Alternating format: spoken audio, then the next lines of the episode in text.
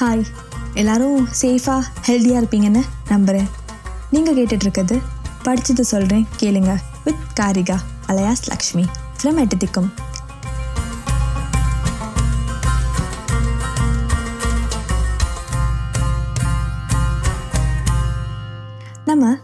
ஹாசன் அமீரோட கதையை தான் பேசிக்கிட்டு இருந்தோம். என்னதான் அமீரும் ஹாசனும் சின்ன வயசுல இருந்தே நெருங்கிய நண்பர்களா இருந்தாலும் அமீரால ஹாசனை தன்னோட நெருங்கிய நண்பனா ஏத்துக்க முடியல.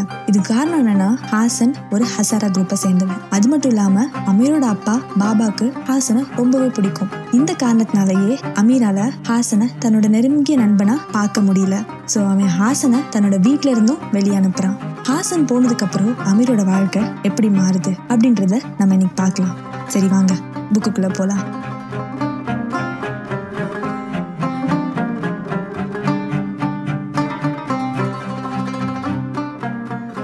அமீர் என்னதான் பிளான் பண்ணி ஹாசனை அவங்க வீட்டிலேருந்து இருந்து வெளியே அனுப்பிச்சாலும் சின்ன வயசுலேருந்தே நம்ம கூட ரொம்ப நெருக்கமாக பழகிய ஒரு நண்பன்.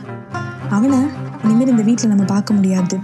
அதுவும் நம்ம பண்ண தப்புனால அவன் வெளியே போயிருக்கான். அப்படின்னு யோசிக்கிறப்போ அமீருக்கு ரொம்பவே கஷ்டமாக இருக்கு.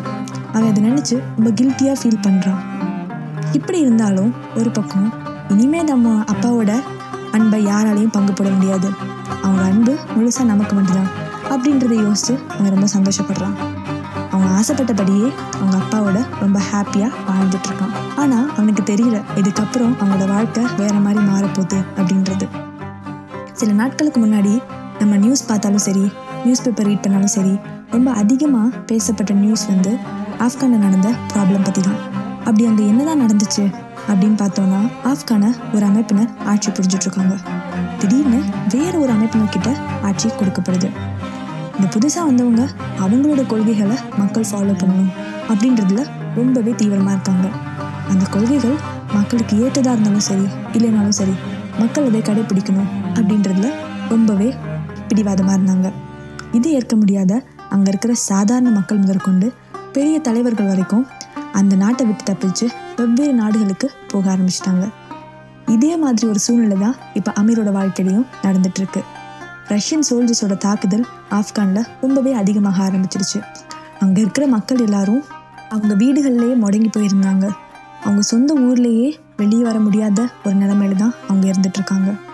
இதனாலேயே அங்கே இருக்கிற மக்கள் எல்லாரும் குரூப் குரூப்பாக வெவ்வேறு நாடுகளுக்கு தப்பிச்சு போக முயற்சிக்கிறாங்க. அப்படி ஒரு குரூப்போட சேர்ந்து தான் பாபாவும் அமீரும் வேற நாட்டுக்கு தப்பிச்சு போகலாம் அப்படின்னு யோசிக்கிறாங்க. அப்படி ஒரு குரூப்போட சேர்ந்து அவங்க ஒரு ஏழு நாட்கள் ரொம்பவே கஷ்டப்பட்டு ஒரு இடத்த வந்து அடையிறாங்க. அவங்க இப்போ வந்திருக்க இடம் தான் America.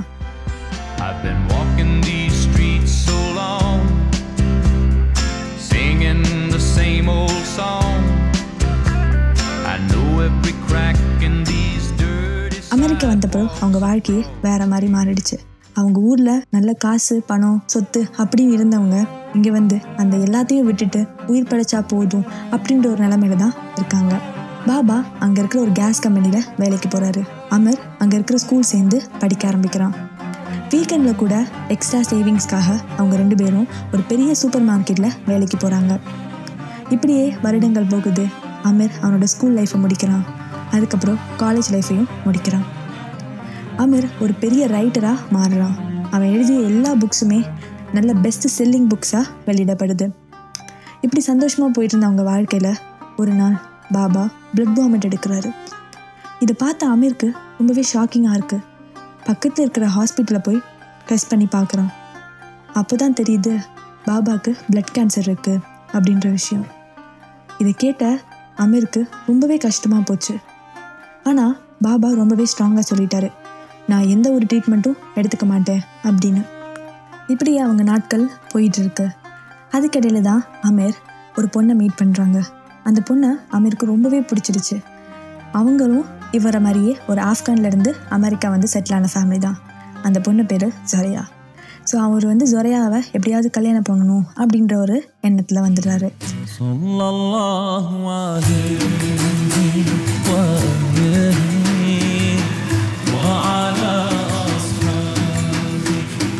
يا هادي لا مثله أحد لا مثيل له இதை பற்றி பாபா கிட்ட பேசுகிறாரு பாபாவும் ரொம்பவே சந்தோஷப்பட்டு ஜொரையா வீட்டில் போய் பேசுகிறாங்க ஸோ ரெண்டு ஃபேமிலியோட சப்போர்ட்டோடையும் பிளெஸிங்ஸோடையும் அவங்க மேரேஜ் நடக்குது وعلى أصحابي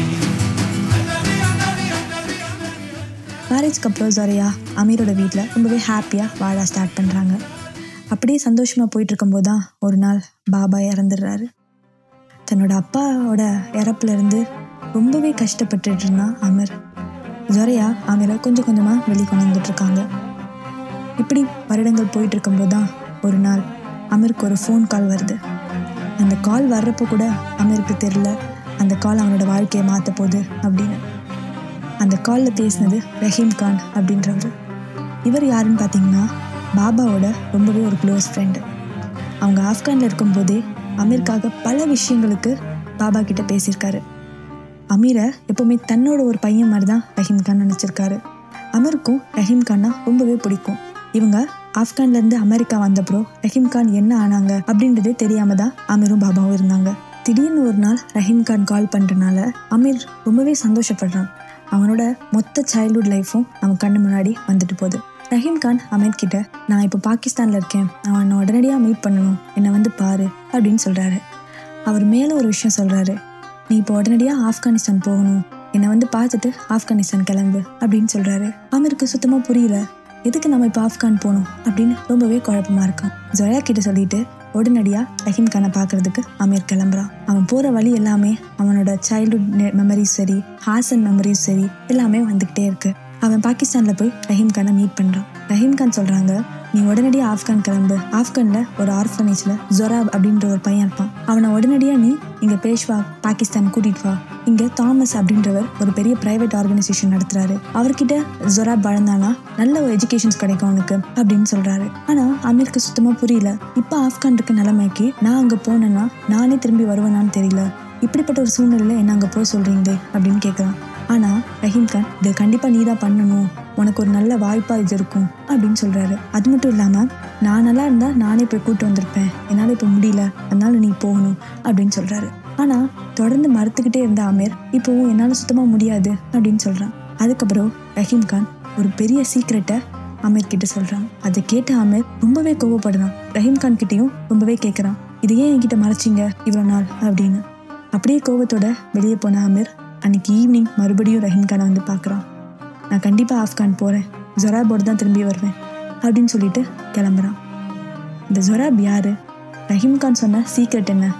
இப்படி பல விஷயங்களை இனி ஒரு நாட்களில் பேசுவோம். அது வரைக்கும் வெயிட் பண்ணுங்கள் சீக்கிரம் வந்து மீதி கதையை தொடர்றேன். பாய்